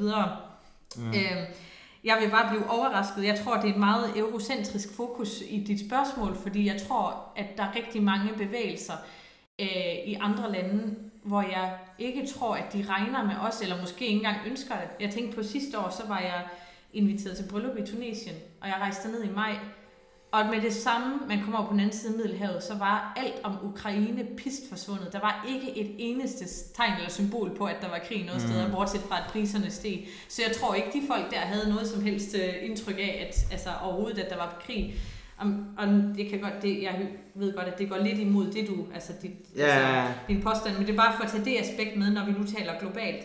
Man kan sige, når det så kommer til... Øh, til øh, våben, altså øh, mængden af støtte, så synes jeg, det har været exceptionelt. Øh, man kan sige, det kan godt være... Jeg har, jeg, så har vi også det uenige. Så. Jamen, øh, altså, jeg, har du et andet eksempel, Jamen, jeg hvor tror... at, at for eksempel Danmark har givet så meget støtte til et andet land i krig. Det er jo helt unikt. Det er også derfor, det tog lang tid at beslutte sig for. Jeg sidder, jeg sidder på Rådhuspladsen i København og kigger ud på det ukrainske flag. Det er jeg tror aldrig, det er sket, at man vejer med et andet, en, en anden nations flag øh, midt i den danske hovedstad. Ved du, hvad jeg mener? Så det er også ja, noget med, at man skal, ikke, man, skal, man skal vælge sin kampe med omhus. Jeg tror ikke, det hjælper at kritisere den støtte, der bliver givet. Øh, man kan selvfølgelig sige, at... Det... Jeg tror jo, at så var der bare ikke sket en eskalering, hvis der ikke var nogen, der kritiserede, at det ikke var nok i forvejen jeg tror, jamen, jeg mener, ukrainerne, de beder jo selvfølgelig selv om det, kan man ja. sige. Ikke? Og det, det har du ret i. Selvfølgelig vil de ikke få nogle våben, hvis ikke de bad om det. Jeg synes bare, at altså, der bliver givet utrolig meget støtte. Man kan sige, det burde, det kunne jo i bagklogskabens lys være godt, at det kom hurtigere, mm. fordi at det koster forfærdeligt mange menneskeliv. Men så er der også det, hvis vi nu kigger på det, nu siger du globalt, og hvis vi må være lidt langhåret, så har jeg det må vi gerne, så, altså, så meget så, som muligt. Så vil jeg gerne øhm, slå et slag for, at man tænker sig en ekstra gang om, inden man sætter våben ind i noget, og så siger, at det handler om demokrati. Fordi krig, det er det mindst demokratiske, man kan forestille sig. Alles rettigheder forsvinder. Også dem, der forsvarer sig. Deres rettigheder forsvinder også. Alle de ukrainske unge mænd, jeg kender, de står klar til at blive mobiliseret til fronten, enten de vil det eller ej. Øh, der er en masse, øh, en masse, masse problemer i også en forsvarskrig. Så jeg er, øh, man kan sige, når man bliver angrebet, så har man ret til at forsvare sig. Men det der med, at øh, du lægger lidt ud som om, at vi skulle gå ud og støtte med våben til diverse demokratiske Nej, det, fragmenter, det, det, det, det, der er, det er ikke sådan... Så meget, øh, det er ikke så meget det, egentlig, som er ideen. Det er mere, at, når, det er mere, at svartiden er mm. så langsom ja. og er så inkrementel og tager så lang tid at bygge ja. sig op, det tror jeg bare sender et signal til resten af verden om, at vi faktisk ikke er særlig villige, fordi der skal så meget til, før at vi gider ja. rent faktisk at gøre noget. Og det er rigtigt, som du siger, det betyder selvfølgelig vildt meget det her med, at det er vores naboregion mm. og et naboland til EU. Og det, det er jo også, som du siger, det er helt sikkert også en lille smule eurocentrisk. Øh, jeg vil jo sige, at verden hvis man ikke ser på det politiske, mm.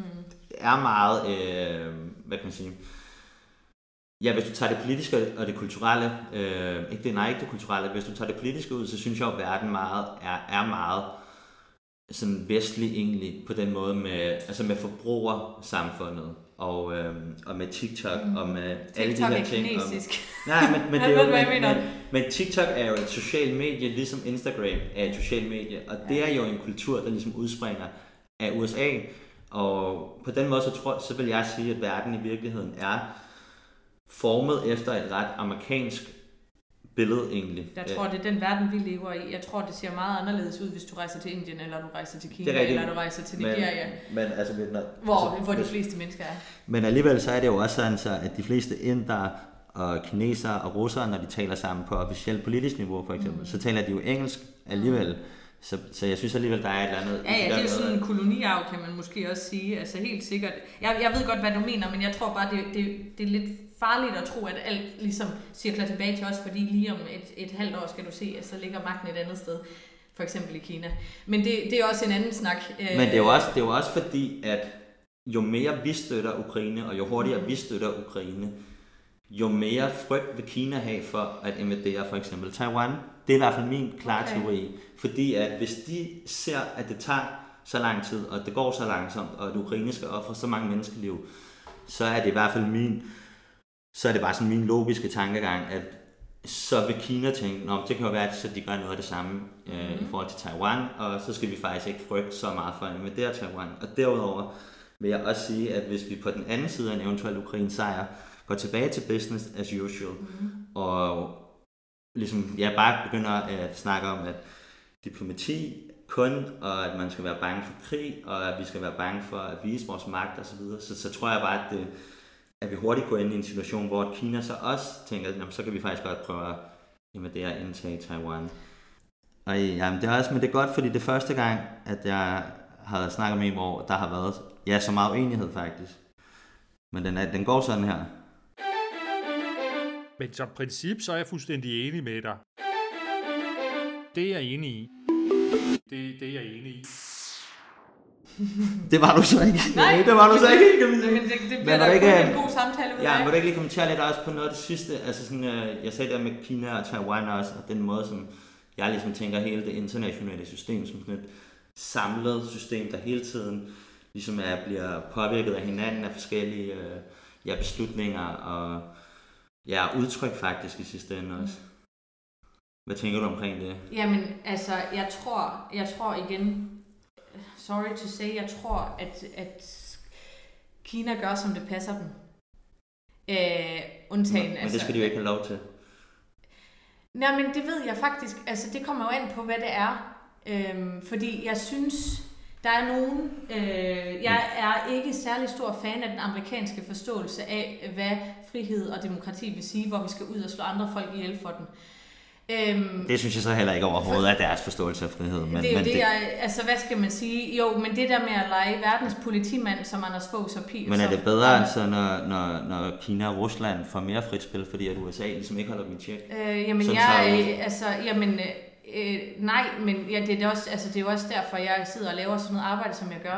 Øh, det er jo fordi, at jeg synes, hvis vi mener det der med demokrati, så bliver du fandme nødt til at tage det alvorligt. Du, du, det betyder, at du tager andres liv alvorligt, og det vil sige, at du går ikke ind i andres krige øh, for et, hvad skal man sige, øh, så nemt og jeg synes, at det er farligt at have en fascination af krig. Krig er det mest uhumske, der findes på den her planet. Det er det mest ulækre, som mennesker kan Men man skal vel stadigvæk have en forståelse for det, sådan, så man også kan udgøre en trussel over for dem, der ellers vil udføre en krig, i for eksempel Ukraine og Taiwan. Sådan så de også ved, at vi også forstår, hvad det er. Jamen altså, det, det er jo ikke, at man ikke forstår det, men for netop, jeg vil også sige, at det lyder utrolig naivt fra din side, fordi at man kan sige, det alle, der har oplevet krig, inklusive dem, der sidder i det lige nu, vil sige, at alt skal gøres for at undgå den her situation. Hvilket vil Men sige... tror du ikke også, de vil sige, at hvis USA, USA og Storbritannien havde været mere sådan, ja faktisk i virkeligheden mere øh, afskrækkende i deres tonefald over for Rusland, så kunne det være, at det var undgået. Ved, du, hvad, jeg... ved du, hvordan jeg tror, man kunne have undgået den her krig? Ja, fortæl mig det. Ja. Jeg tror, man kunne have undgået det ved at, at være mere inkluderende og mere lyttende over for lande som Ukraine. Fordi de er blevet også socialt og kulturelt marginaliseret. Der er ingen, der har taget dem alvorligt. Der er ingen, der har Ej, det, der, der, er ingen, der, der, er vi helt enige i hvert fald. Der er ingen, det, der har taget ja. dem seriøst. Det er derfor, jeg mener, det er ikke for, jeg er helt enig i, at det, det er også skide irriterende, når Macron sidder og snakker i telefon og tror, at han kan løse verdens problemer med Putin. Det tror jeg heller ikke på, fordi Putin er jo, han er jo beyond salvation. Ikke? Altså, og det forstår jeg også godt. Og derfor forstår jeg også godt, at den her krig, den kan man desværre ikke undgå, når man nu sidder med sådan et elendigt regime over i Rusland. Jeg tror bare, det er farligt at generalisere, og så bruge det her til at opruste, fordi hvad kommer med, og, altså, hvad kommer med alle de våben? Hvad kommer der ud af, at Ukraine er hypermilitariseret på den anden side? Øh, hvad kommer der? Altså, Ved det, du, hvad jeg ja, mener? Ja, ja, men, altså, sådan, altså, det er men ikke... det er jo, det er umuligt. Altså, du kan jo ikke undgå, at Ukraine bliver hypermilitariseret, når krigen først er sket. Så pointen er jo, at hvis vi måske Hvordan kan havde man været mere afskrækkende i vores attitude over for Rusland, så for det første tror jeg, at krigen havde været mindre, fordi så har vi støttet Ukraine meget mere fra start.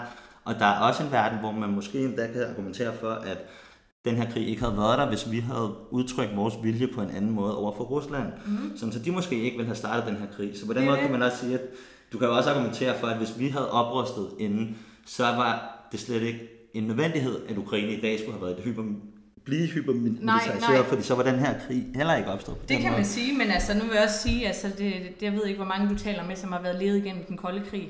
Men det kunne godt være, at du skulle interviewe nogle af dem, fordi Jeg der har- er rigtig mange paralleller, fordi der er netop også det der med, Jeg har talt med, med på Hvad- stykker i hvert fald. altså, de må da også have sagt et, et par ting eller to om, hvordan det er at leve i et våbenkapløb.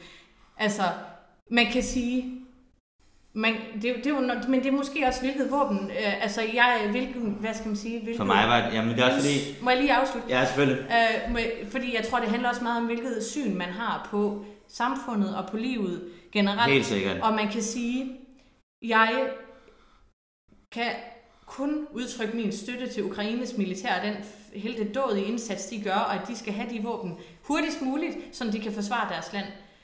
Tror jeg, at det hjælper på verdensfreden, at vi alle sammen ruster os til tænderne, og at vi alle sammen, jeg ved, det er en nødvendighed, så det er også, altså, hvad skal man sige, for mig er det også, Ja. det er en, en meget smertefuld proces, det her, fordi øh, det er jo en nødvendighed til en vis grad, og altså, jeg synes det også, det er vigtigt, at, at for eksempel Danmark øh, får et militær, der nu også er i stand til at operere øh, i forhold til mm. hvis det nu er, der skulle ske eller andet. Det, det kommer aldrig til at øh, blive særlig relevant i forhold til vores størrelse alligevel.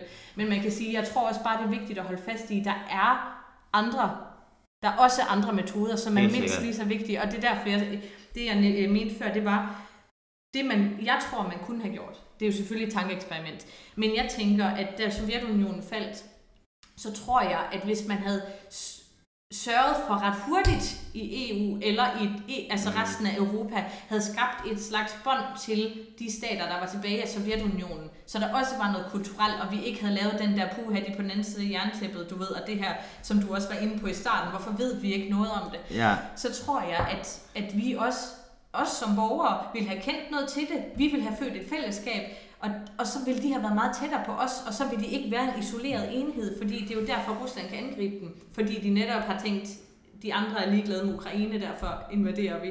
Så jeg tror bare, det, jeg tror, det er meget, du Du har meget den her øh, altså bottom up, ikke? Den der opbygning, institutioner Jeg og, tror, og jeg- alle de der ting, ikke? Og altså integrationen. Ja, jeg tror, ja, altså forebyggelse, kan mm. man sige. Og det er, jo, altså, det er jo svært med Taiwan, og nu skal jeg heller ikke, jeg skal ikke ud i noget, fordi jeg ved ikke så meget om, øh, om, øh, Altså, om det, ja, altså altså sådan sådan, i- i- i dybden. Men, men man kan sige, altså, og det, det, er også, det er også noget andet. Altså, det er jo også, øh, det er jo alt, hver kontekst er jo altid unik, så det er jo derfor, det er så øh, Helt sikkert, altså, ja. svært at, at sige noget om. Men jeg tror bare, det er vigtigt også at holde fast i, at våben løser ikke problemerne. Nej, helt De sikkert. kan holde, man kan, okay, man kan måske øh, sige, at de holder det på afstand, Men, men problemet er der stadigvæk. ja, ikke? men ja, ja, jeg, Ved du, hvad jeg mener? Ja, helt sikkert. Og, ja. og jeg er også bare, ja, det var måske, jeg kunne heller ikke... Jeg tror også bare, jeg vil, jeg vil jo så argumentere for, at hvis du kigger lidt på det historisk, så har våben jo løst en del problemer. I 2. verdenskrig for eksempel. Altså, der, du kunne jo ikke have... Ja, Ja, men det er rigtigt, men det er jo sådan, okay, man kan også sige, at, at det er sådan den sidste udvej, ikke? Altså, Men, det er jo derfor, ja, sådan, jeg for tror- mig er det vigtigt, at for man mig- for husker mig, de andre ja. ting også. Og jeg tror også, vi er jo, vi er jo sådan set enige øh, 100% på det, der handler om hele opbygningen mm. øh, af de stærke relationer mellem Ukraine mm. og de andre tidligere sovjetrepublikker, som i dag er frie uafhængige lande, Ja. og ind i EU videre.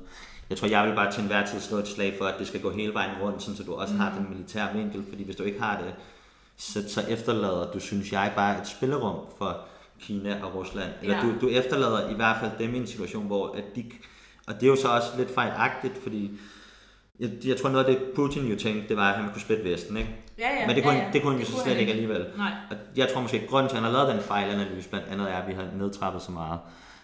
Øhm, Og at han er fejlinformeret generelt. Det, det er også rigtigt. Altså, det er jo også en af... Der er vi jo igen med, at demokratier er stærkere, Ja, lige ikke? præcis. Øh, bedre institutioner osv. Så, videre, så sådan, Ja. du får altid de her lidt grundlæggende svage i virkeligheden regimer Ja, og institutioner, meget- når du, når du har det. Autokratisk, ikke? Jo, men helt sikkert. Så jeg er også bare sådan, jeg tror bare, det er vigtigt, at, at man også, når vi tænker fremtidens demokrati, sikkerhed, det er selvfølgelig afgørende, men jeg tror også bare, at det skal ikke være den primære strategi, når man går ud med demokrati. Jeg kan ikke lide det der med, at vi skal ud og slås med folk for at skabe demokrati, og jeg tror, fordi det er i hvert fald ikke sådan, jeg ser, hvad et demokrati er. Det er jo noget, vi alle sammen er med til at skabe, og der er ikke nogen, der får mig til at agere demokratisk ved at tro mig med en pistol. Så det vil sige, at det er vigtigt, at det er også en bevægelse, der sker mellem mennesker. Helt sikkert. Og så kan man sige, så det andet det er sådan et bagtæppe, og det er totalt den sidste løsning, fordi det skaber 100%. øh, en masse... Har, har du lige fem minutter her til sidst måske? Mm. Fordi så øh, vil jeg gerne lige lave øh, gå de to sidste ting her mm. igennem, som er den første er det her med, at jeg gerne vil tale om en værdi, eller et tema sådan i, i slutningen af alle samtaler. Mm. Og dag synes jeg jo helt klart, at det som der har været gennemgående hele vejen igennem, er det her med civilsamfundsmæssig mm. aktivitet og vigtigheden af det. Og grunden til, at jeg synes, det er så vigtigt, og som du helt sikkert også er enig i, det er det, det her med, at udover at jeg i, i sig selv bare godt kan lide, når folk er frivilligt aktive, så er der for det første en værdi for det, altså den person, der gør det, fordi at det med at lære at tage del i noget, der er større end en selv, og det med, hvis man kommer så langt, at komme til også at tage ansvar for andre mennesker end en selv, og for noget andet, der er større end en selv, for eksempel Ukraines fremtid. Mm. Det er bare enormt givende også, og det er det både for en selv, men det er det jo så også i sidste ende for, øhm, for hele samfundet. Så, så endnu en gang vil jeg bare opfordre til, at folk laver mere civilsamfundsmæssig politisk aktivisme, både for deres egen skyld, men også for, øhm, også for samfundets skyld, sådan set. Ja, har du nogen en værdi eller noget, du tænker sådan... Nej, men altså, jeg er helt enig, og jeg tror også, man skal huske, at... Der kom den. Helt enig. Ja, ja, ja, ja. ja men det, det er jeg enig i, men det er også... Øh... Ja, undskyld, fortsæt, ja. øh, altså i forhold til, man skal huske, at, at det behøver ikke at være det store. Man behøver jo ikke at være frivillig hver dag, eller mm. man behøver ikke at gøre. Det kan jo også bare være det der med, at man er en, der du samler skrald op, når du går hjem, og du ser, at der ligger noget på fortovet. Men det der med, at alle løfter i flok, fordi at det der med, at man er fælles om at, at bo i det samfund, vi bor i, ikke? og at alle gør lidt for at bidrage til, at det fungerer eller bliver bedre, det tror jeg, altså, eller hjælp en, en ældre person over vejen, hvis det skal være det. Altså alle de der små ting hjælper jo også, så bare det der med at være bevidst om, at man ikke er alene, mm. øh, og at man ikke, altså, ja. ikke er alene, øh, fordi der er andre, men også det der med, at man handler øh, ud over sig selv, og ikke bare sidder hjemme. Det, det, der skal ikke ret meget til, før man ligesom øh, hjælper til at mm. gøre ting. Så det der med, i stedet for at gå rundt som sådan et totalt fra samfundet afkoblet mm. individ, så husk at... Ja, eller smil til dem, der sidder ja, nede i brusen. Altså sådan, det er bare det der med at være sådan en, en del af, af fællesskabet, rejs, tror jeg er meget rejs vigtigt. op for gamle damer i, I, i, i metroen, metroen ja, eller bussen. Ja. Og ellers så vil jeg også bare sige, at, at det, det var måske også lidt af det, jeg var inde på, men at jeg tror, det er vigtigt at, at holde fast i nuancerne, fordi mm. det er et, en, en stor øh, skade, som sådan en krig også gør, det er jo, at alt bliver sort og hvidt. Og, og det er de jo ikke rigtigt i virkeligheden, men vi kan kun forstå det sådan, fordi vores hjerner er lavet sådan. Øh, og jeg tror, og, og man kan også sige i forhold til noget af det, vi har snakket om med historisk, hvordan vi har set på de andre lande, altså det er vigtigt at huske at se på nuancerne. Og det er også vigtigt, altså sådan, som jeg tidligere altid har sagt, nej, Ukraine er meget mere end korrupte politikere. Der er mm. altså alle de 40 millioner andre mennesker, som ja. ikke er korrupte politikere, dem skal man jo også huske at se. Men det samme gælder jo også i den her krig. Altså, det er også derfor, jeg, sådan, jeg tror ikke, selvfølgelig skal Ukraine have våben, men der er også mange andre ting, der er rigtig vigtige. Altså sådan, det, det er jo altid nogle store og meget komplekse billeder, fordi verden er kompleks. Det kan være lidt uoverskueligt nogle gange at sætte sig ind i, men jeg tror alligevel, det er værd at altid sådan stille nogle ekstra spørgsmål, også til sig selv, hvis man hører noget, også når man læser nyheder. Nå, men hvorfor må det? Mm. Eller hvad kan der så være ellers? Fordi Helt sikkert. der er også noget med, at, at, at det bliver meget skingert desværre. Ja. Men, og det er jo, men grunden til, at jeg også synes, det var så vigtigt at tage den her samtale Ja. med dig, det er jo også netop fordi, at jeg også gerne vil vise, at selvom jeg er en, der taler meget om øget våbenstøtte, fordi mm. jeg synes, det er det mest fundamentale lige nu, Mm, man, ja. så ligger der jo bare så meget bag det her, mm. som også er, synes jeg, det som en, en krig også på en eller anden måde viser. Ja. Altså ved, fordi jeg, jeg skrev i en status, jeg lavede i sidste uge, Ja. med reference til det her, jeg ved måske kender du citatet, der er en tidligere preussisk øh, general og militærteoretiker, der hedder Karl von Clausewitz, der har sagt det her med, at krig ligesom kan ses som fortsættelsen af politik med andre midler, mm. og jeg tror ikke lige, han var en, jeg havde vil have så godt om i, i samtiden heller. Men så nogle gange, så kan folk jo godt sige noget, selvom man er uenig med dem, som, Ja. som er rigtigt. Også hvis du sådan lader ja, citatet stå lidt mere for sig selv, og som, som sådan en øh, generel betragtning. Og der synes jeg jo, at det her med, når, det, det er også noget, jeg synes, jeg selv kan mærke, når jeg, når jeg følger så meget med i det her, det er, at man bliver virkelig udfordret på ens intellektualitet også, Ja. og på ens øh, forståelse af et samfund, når man følger med mm. så meget, som jeg gør i den her. Krig, fordi du skal virkelig helt ind i materien og helt ind under altså sådan, øh, huden på det overfladiske Ja. i, i samfundet, før du virkelig kan forstå, hvad det er, der foregår. Ja. Og også før du kan, synes jeg, lave, med rimelighed lave forudsigelser om, hvad der kommer til at ske. Og jeg tror jo også, at det, som der var rigtig mange eksperter, der tog fejl af forud for krigen, det var nemlig, at de så det bare som to militære over for hinanden, og så sagde de x plus y plus x plus y, Rusland vinder helt sikkert, ikke? Ja, ja. Og så glemte de alt det, der handler om det civilsamfundsmæssige. Ja, lige præcis. Har du noget, øh, det er fordi den her, det var også en ting, jeg kører med, at øh, jeg ligesom gerne vil have et råd, mm. når jeg taler med en, der er lidt ældre, mm. end jeg selv er, mm. og, og har lavet noget, for eksempel som dig, mm. sådan, som jeg kan tage med mig videre i sådan, arbejdet med det her, ja, kan man sige. Arbejde med det her, øh, eller generelt Ah, bare arbejder med det her, jeg, jeg, jeg, jeg er ikke sådan råd nu. øhm, tænke, tænke. Øhm, nej, men jeg, jeg tror faktisk, det er bare egentlig tilbage til det der med at komme, altså, øh, sådan med et åbent sind, og også det der med, altså sådan, hvad er nuancerne, Mm. men også, hvad, altså, hvad skal man sige, jeg tror bare, og det er også kun fordi, vi sidder og har en meget sådan detaljeret diskussion om det der med våbenstøtte, at Ja, jeg ja. siger de her ting. Øh, mit standpunkt er, ja, vi skal støtte Ukraine med våben, men hvis man skal uddybe, så bliver det sådan meget mere nuanceret. Men, men det der med også at tænke på, hvad er det for eksempel, øh, hvordan kan vi sikre os, at øh, det skaber mindst mulig skade i Ukraine efterfølgende, Mm. apropos hypermilitarisering. Ja, ja, ja. Apropos øh, en masse øh, veteraner for eksempel, der øh, lider af PS, PTSD og alt muligt. Altså sådan, hvordan... Øh, mm. Altså, at, at der kommer... Det er også derfor, jeg måske... Jeg er sådan... Jeg har mine for og imod, for eksempel våben, altså fordi det er Ja. nødvendigt lige nu, men det er ikke kun et gode. Øh, de kommer på afveje, det er utrolig farligt, det skaber en masse vold også efter.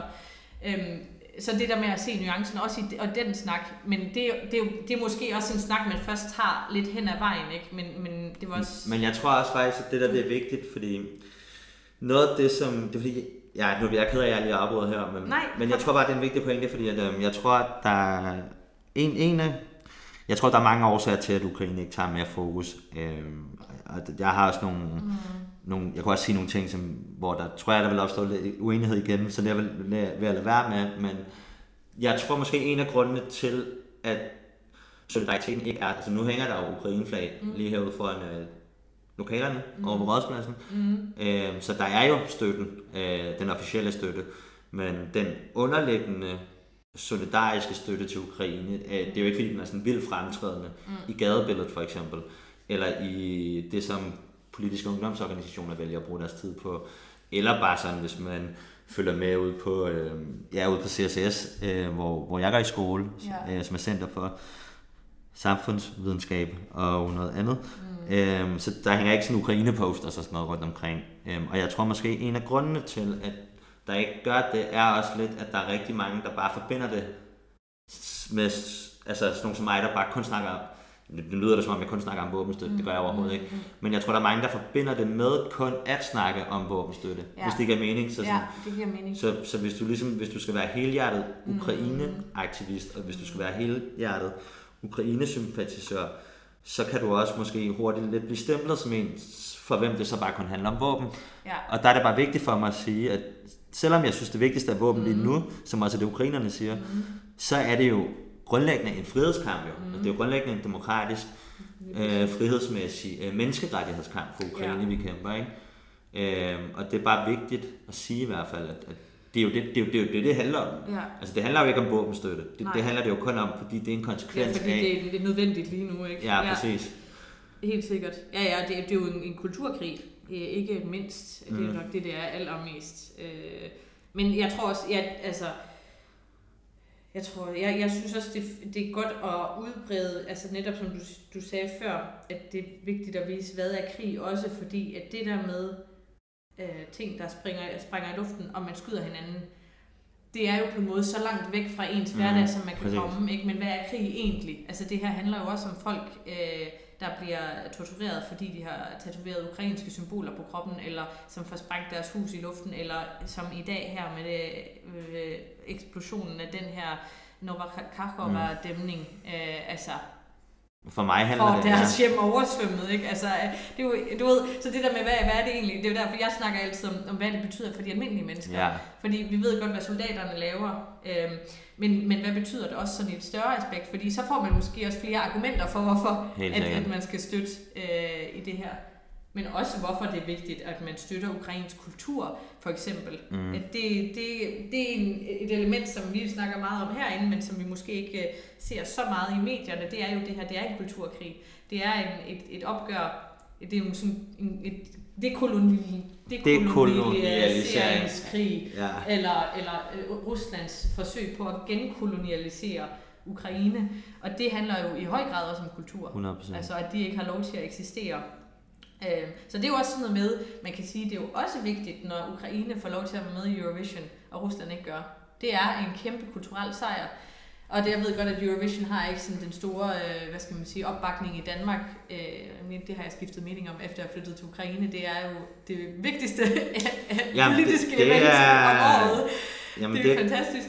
Øhm, men, men det her med, at, at det er også vigtigt, at vi læser ukrainske bøger og lytter til den ukrainske kultur, fordi så, så, så længe vi gør det, så mister Rusland mm. Lidt grebet om helt sikkert. deres fortælling om Ukraine. Ikke? Afgjort ikke. Og også, også bare synes jeg det her med, bare gå op i det. Ja, Øh, fordi det var noget af det, som øh, hende Veronica, jeg, jeg fortalte om tidligere, Mm. også sagde til mig. Det var det her med, at sådan, hun var lidt bange for faktisk, og det var en generel fornemmelse, hun havde på vegne af, eller hun fortalte mig, hvad hendes Mm. fornemmelse var for den generelle ukrainske befolkning. Det var altså, der er sådan lidt en frygt for, at vi stopper med at gå op i det. Øh, ja, det forstår jeg godt. Jeg tror jo heldigvis, at der er så meget politisk opbakning til det, øh, at våbenstøtten vil blive ved med at være der, Ja. og at den civile indsats helt klart også kommer til at få et stort øh, fokus osv. efterfølgende. Men, men det stopper, altså politikerne gider jo ikke at blive ved med at bruge tid på det. Altså, nej, jeg, men jeg tror, altså, man skal forstå det sådan her, at, altså, at regeringen for eksempel, og de andre partier, Mm. de vil jo gerne bruge tid på, altså min fornemmelse er lidt, at de går mere og, altså, det bliver, så, det bliver lidt langt det her. jeg, Men- jeg, Skal vi stoppe nu måske? Ja, men jeg, ja, det kan, ja, ja, vi skal stoppe. Jeg tænkte bare, jeg vil lige sige, jeg, jeg tror faktisk ikke, at du skal være så bekymret, fordi jeg tror, politikerne, og specielt mm, PT, har meget den samme tilgang, som du har. Det er lidt det, jeg hører. Ja. Altså sådan, som det står lige nu. Jeg, jeg tror, at min, min pointe er, at det, de... Ja, altså den generelle tilgang mm. er nok Mhm. meget på linje med det, som jeg gerne vil. Mhm. Jeg vil nok gå længere i mange sammenhænge. Mm. Øhm, også i forhold til, hvordan jeg tror, at det her det kan få indflydelse på ja, udviklingen globalt fremadrettet også. Ja. Men jeg tror, min, min pointe er, at for politikerne, altså for. Mette Frederiksen, Lars Løkke, Jakob Ellemann, Mm. Rasmus Jarlov øhm, og nogle af de andre stærke ste- stemmer for Mhm. Ukraine, Michael øh, Åstrup, som jeg har talt med, Ja. der er jo også en grænse for, hvor lang tid at de vil blive ved med. Den er rigtig, rigtig... Øh, altså, den, den er meget lang heldigvis. Mm.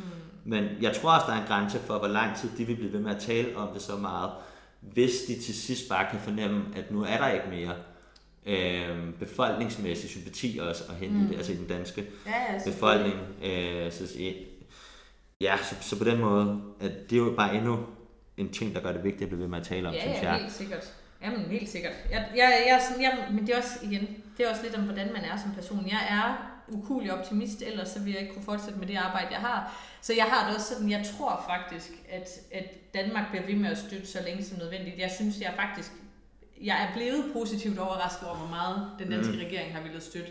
Og jeg har set, nu har de lige lanceret milliarder og milliarder og milliarder de næste flere år i, i militær støtte til Ukraine. Så jeg, jeg har det sådan, jeg, jeg håber og tror, at de bliver ved med det, også fordi, at for dem, så er det jo, altså Danmark er jo også et, øh, i, i Østersøen, mm. ikke? og øh, vi Helt sikkert, ja. se Bornholm øh, indtaget Øh, så jeg tror også, jeg tror den der, altså sikkerhedsbevidstheden er der jo, det kan vi også godt se med, at, at nu skal der oprustes mm. lidt herhjemme også, og i forsvaret skal lige lappes sammen og sådan nogle ting. Og, og så ja, jeg, jeg er sådan okay fortrøstningsfuld, øh, hvad det angår. Så gælder det jo bare om, at vi bliver ved med at støtte Ukraine, og øh, forhåbentlig bliver det ikke nødvendigvis så Hvor... meget længere. Men, øhm, Nej. men også at, at, men hvad kan jeg sige, hvad der er vigtigt, det er jo så, at der er også er støtte efterfølgende, Helt fordi klar, ja. at komme ud af øh, undtagelsestilstand, øh, også rent politisk, kan være noget besværligt, tror jeg. Øh, og skulle, ligesom... Hvad er det vigtigt? Måske lad os afslutte med det så, fordi ja. øh, men vi kunne jo snakke om det her resten af aftenen. Øh, altså det, det, det er min fornemmelse, hver gang jeg snakker om det med nogen. Øh, men, men hvad er det allervigtigste? Lad os afslutte med. Hvad er det allervigtigste, synes du, for os på den anden side af krigen, i forhold til en eventuel ja, genopbyggelsesindsats i Ukraine? Jeg tror, det er vigtigt, at vi står fast på vores egne principper, og øh, er en, en god men, og, og lojal, men ærlig ven over for Ukraine. Fordi der er også, det siger jeg også kun her, fordi, øh, hvad skal man sige, der er også problemer i Ukraine, mm. og der er garanteret mange flere problemer efter den her krig er slut, fordi at en krig ødelægger næsten alt, ind, altså ikke næsten alt, men der skal tilbagerulles noget magt fra præsidenten, der skal ryddes op, og der skal gøres en masse ting og bygges en masse op igen, og det er bare vigtigt, at vi er der øh, med åbne arme, men vi er der også til at sige, nu går du lige lidt for langt, det her kan vi ikke tolerere. Øh, så det vil mm. sige, at vi skal hjælpe dem med at blive altså, så demokratiske, som ja. de kan blive, men med folkets øh, opbakning, kan man sige. Så jeg tror bare, det er vigtigt at være der, og så inkludere dem og sige, jamen, I er velkomne i vores øh, gruppe af EU-medlemslande, mm. men så skal I også leve op til nogle krav. Og I skal ikke lave sådan, som Polen gør for eksempel, eller Ungarn. Helst ikke. Øh, fordi der er, der er altid den risiko, ikke? fordi man står ved en brydningsvej, så er det bare rigtig vigtigt, at man i fællesskab får snakket sig ind på den rigtige, den rigtige retning. Mm. Lad det være afslutning. Tak for en super god snak. Selv tak. Det var samtalen med Julie. Det jeg håber, der står tilbage fra den her samtale, det er, at mit fokus, udover at være på vigtigheden af, at vi sender Ukraine de våben og den mængde af våben, som de har brug for, at mit fokus også er på det, der ligger bag ved det, som er det underliggende, som ligesom skal være til stede for, at en stat og et samfund fungerer. Altså at man har den her civilsamfundsmæssige ballast, og at man har de her stærke opbyggede institutioner, fordi det er alt det, som der konstituerer det, der i sidste ende gør, at det er muligt for Ukraine at føre en effektiv forsvarskrig imod Rusland. Og særligt den sidste pointe, som vi taler om, som er det her med, at kampen for Ukraines fremtid og kampen for Ukraines frihed og nationale selvbestemmelsesret, den inkluderer langt mere end blot det, at man sender, som sagt, de våben, de har brug for lige nu. Det er selvfølgelig klart, jeg holder til enhver tid fast i, at det fundamentale lige nu er at få sendt så mange, altså er, er at få sendt så mange våben, jævnfør de ønsker Ukraine har, men det andet, som er den her civilsamfundsmæssige indsats, den er mindst lige så vigtig. Det er bare på nogle andre og mere usynlige underliggende parametre, men faktisk er det meget den, ja kan man sige, civilsamfundsmæssige ballast og den opbygning, der har været af institutioner og af en ukrainsk identitet siden Euromaidan-revolutionen i 2014, der gjorde, at jeg var helt overbevist om, allerede før fuldskala invasionen, at det ikke vil lykkes for Rusland, fordi jeg vidste, og det er jo så også det, som øh, Julie tydeligvis også vidste, at Ukraine vil komme til at gøre meget mere modstand, end Rusland ville have regnet med, og deres forsvar vil også være meget mere succesfuldt, end Rusland og alle mulige andre havde regnet med, netop fordi, at Ukraine sagt på sådan en lidt øh, statistikagtig måde, skruer ret højt på de parametre, i hvert fald i forhold til Rusland, der ligesom konstituerer det, der gør, at du har en stat, som du også er villig til at gå i døden for og kæmpe for. det synes jeg bare er en mega vigtig pointe, og så vil jeg bare sige, ja, god øh, tirsdag, onsdag, torsdag, fredag eller weekend, alt afhængig af, hvornår du lytter den. Tak for det. Derudover skal der igen også lyde en stor tak til Julia Anfred Bøjsen for at deltage i samtalen, og til produceren Frederik Wagner for endnu en gang at lave magien bag ved samtalerne. Hey,